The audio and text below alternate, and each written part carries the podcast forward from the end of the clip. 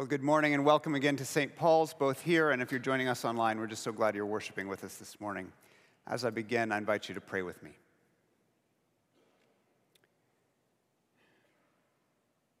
Heavenly Father, I ask that you send your Spirit on us now and drown this place, so that all we see and hear and know may be of you, and that by your Spirit, in hearing your word, we would see the face of your Son, Jesus Christ in whose name we ask this. Amen. Well, as Jenny mentioned, it's the first Sunday of Lent.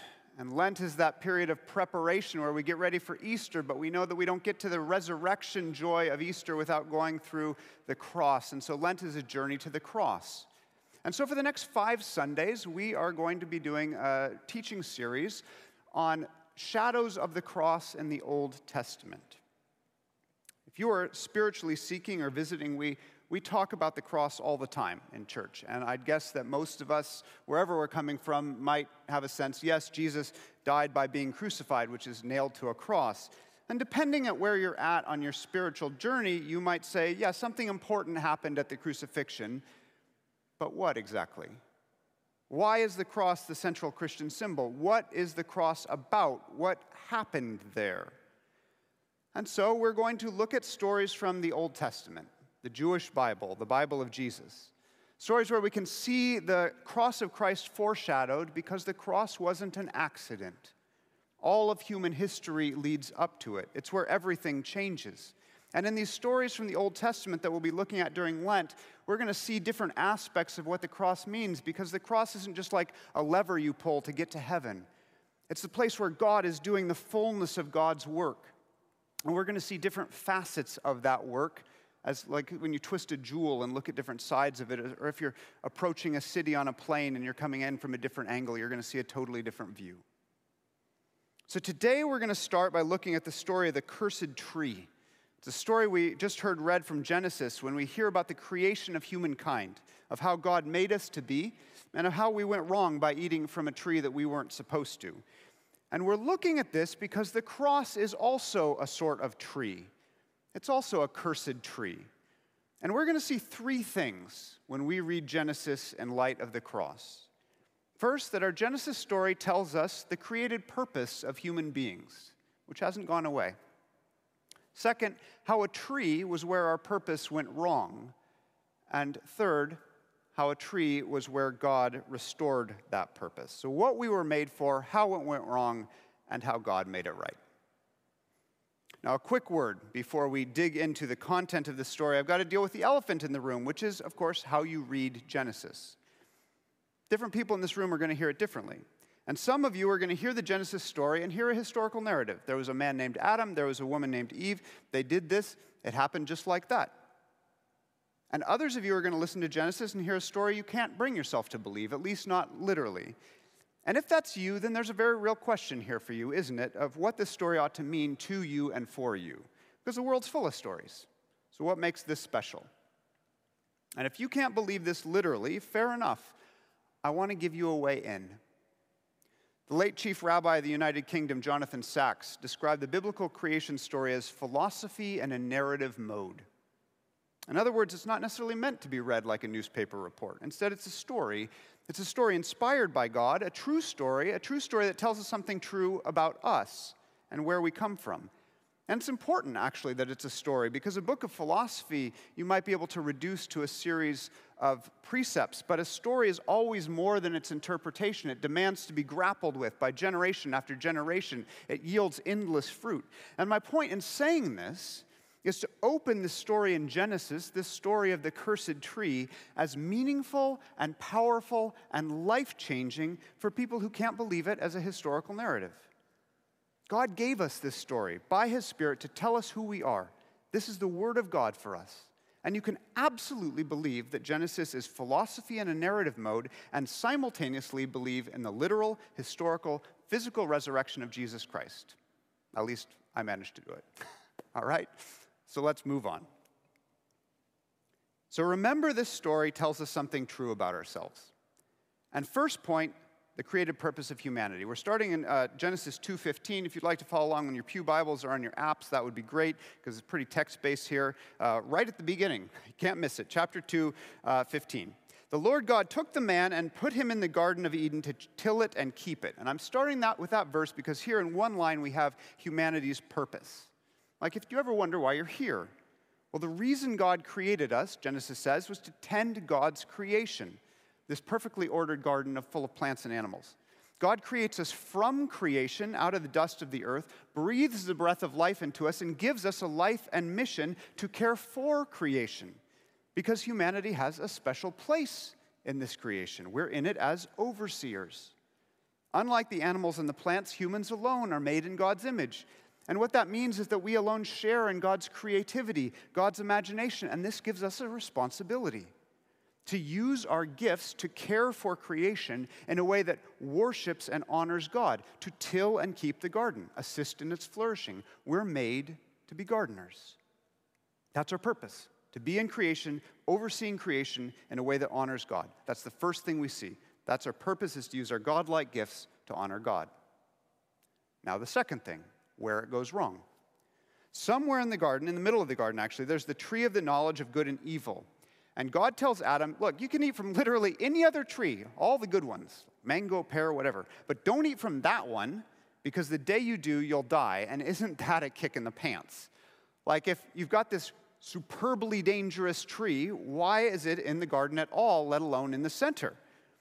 And here's the thing here's the thing the knowledge of good and evil is a poetic way of saying the knowledge of everything. It's like saying top to bottom or east to west, okay? To eat of this tree would be to know everything that is or could be the good, the bad, and the ugly, to have that power. And the question that bugs most of us well, why put it in the Garden of All? Well, the answer is it sort of has to be there, doesn't it?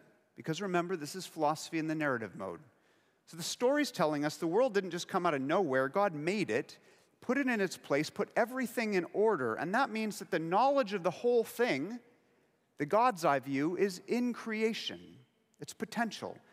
But the important thing is, we didn't need to know everything to have a God's eye view, to do the thing we were created to do, to fulfill our purpose, to be good gardeners. We didn't need that God's eye view for our work. The knowledge was there to be had, it's there, unavoidably there, but it just wasn't for us that doesn't stop us from taking it. And isn't this just the way we get tempted to do stuff, right? It's not like Eve set out this morning, she's like, I'm going to defy God with historical consequences. No, we all know how easy it is to lie to ourselves when we want something. I'm sure it's not that bad. I deserve a little treat. So the serpent says, Did God really say you shouldn't eat from any tree? And of course, that's not what God said, but that's the kind of question that opens the door to doubting God. Did God really say it? No, Eve says. We can all eat from all of them except from that one, except because that's the one where we'll die. And the serpent replies, You're not going to die. You'll be like God instead. You'll know good and evil, knowing everything. And aren't all the best lies half true? And Eve looks at the tree, and it looks tasty, and it looks beautiful, and she takes a bite. And Adam, who's evidently standing right there, he has some too and the consequences are disastrous for us. And remember, this is philosophy in the narrative mode. The story tells us something fundamentally true about ourselves, about what it means to be a human being. And the fact is, we exist as people who have crossed a line, wanting to be more than we were created to be, not content to serve God, wanting to be like God. We didn't and don't stay in our lane. And there are two consequences of this one is natural and one is supernatural. The supernatural we didn't read because this verses were already really long to begin with. You can check it later. God punishes humanity uh, for disobeying the divine command, defines how we exist in the world. Basically, that sustaining and generating life is going to be hard and painful. But I'd argue that the natural consequence is even more significant, which is by eating the fruit, humanity actually did get knowledge of good and evil, of everything that could be. Our eyes were opened, and that was catastrophic. Because this knowledge, this capacity, is destructive to us. That's why God said, don't take it or you'll die. Like, there's nothing wrong with gasoline. You just put it in your car, you don't put it in your mouth. The tree gave us a knowledge that exceeded our capacities. God could know everything that is and could be and still choose only the good, still create only good, but us open a door to evil, some new invention, and we will dash right through.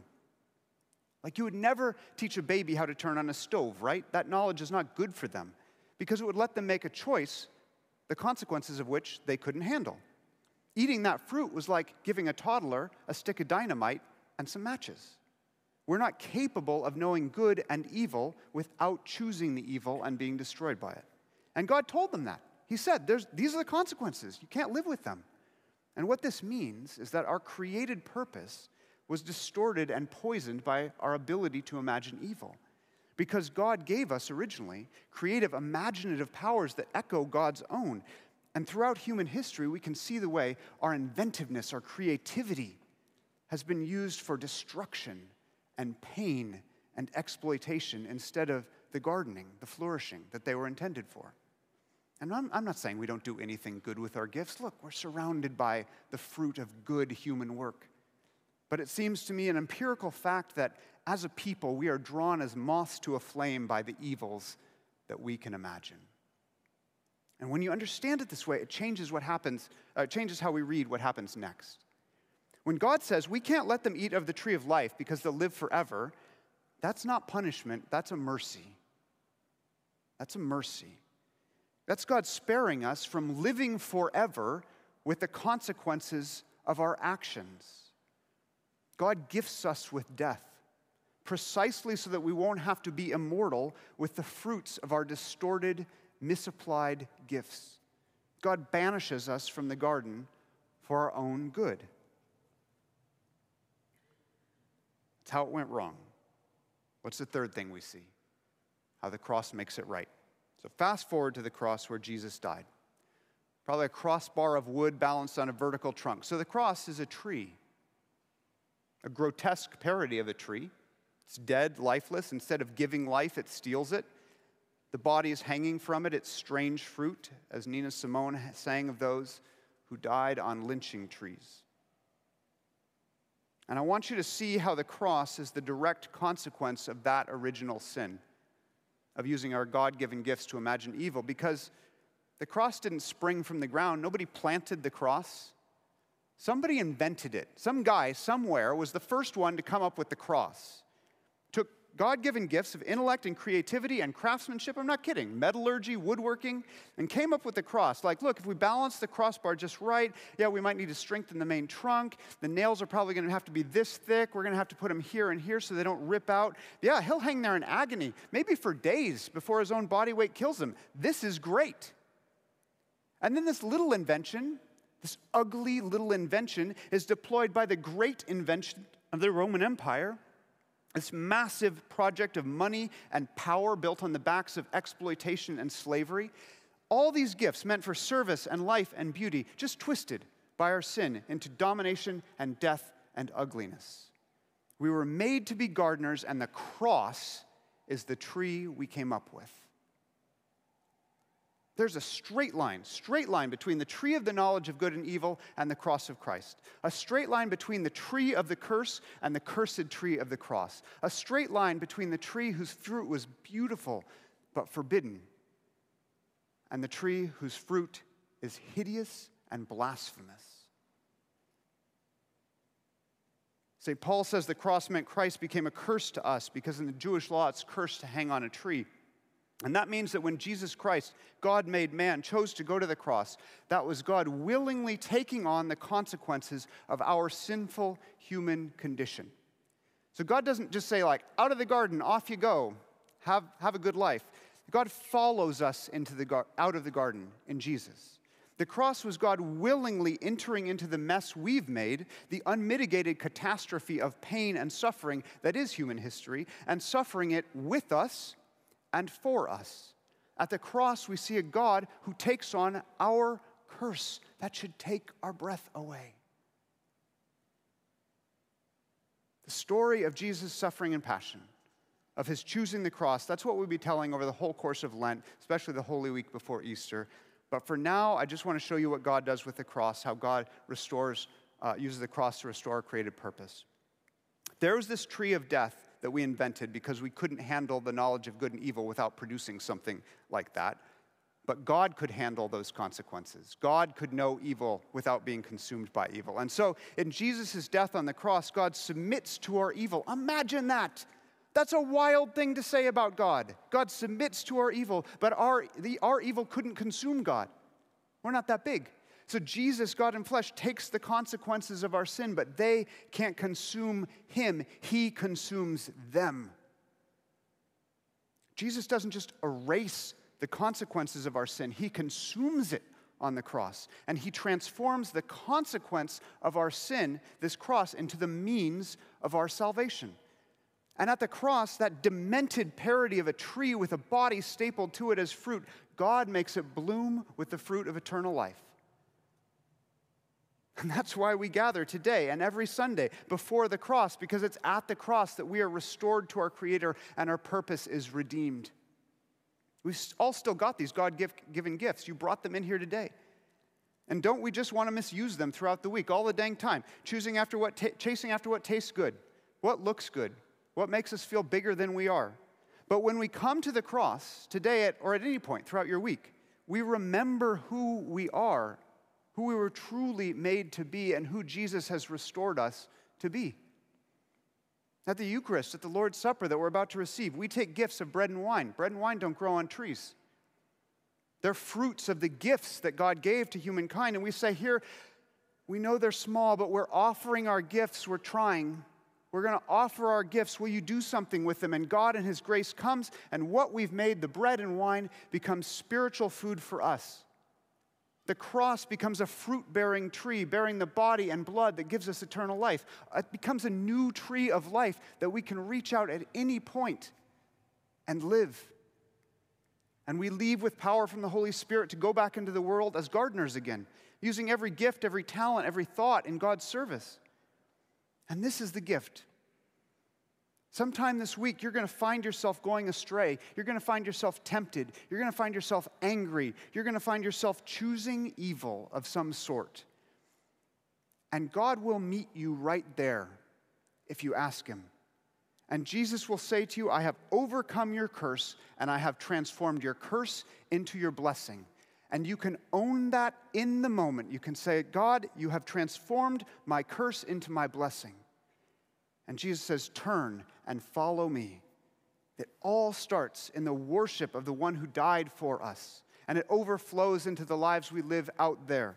Still imperfect, still plagued by that knowledge of evil that keeps on tempting us, but by God's grace, no longer leading toward death. Instead, the curse removed and the promise of eternal life restored. Amen.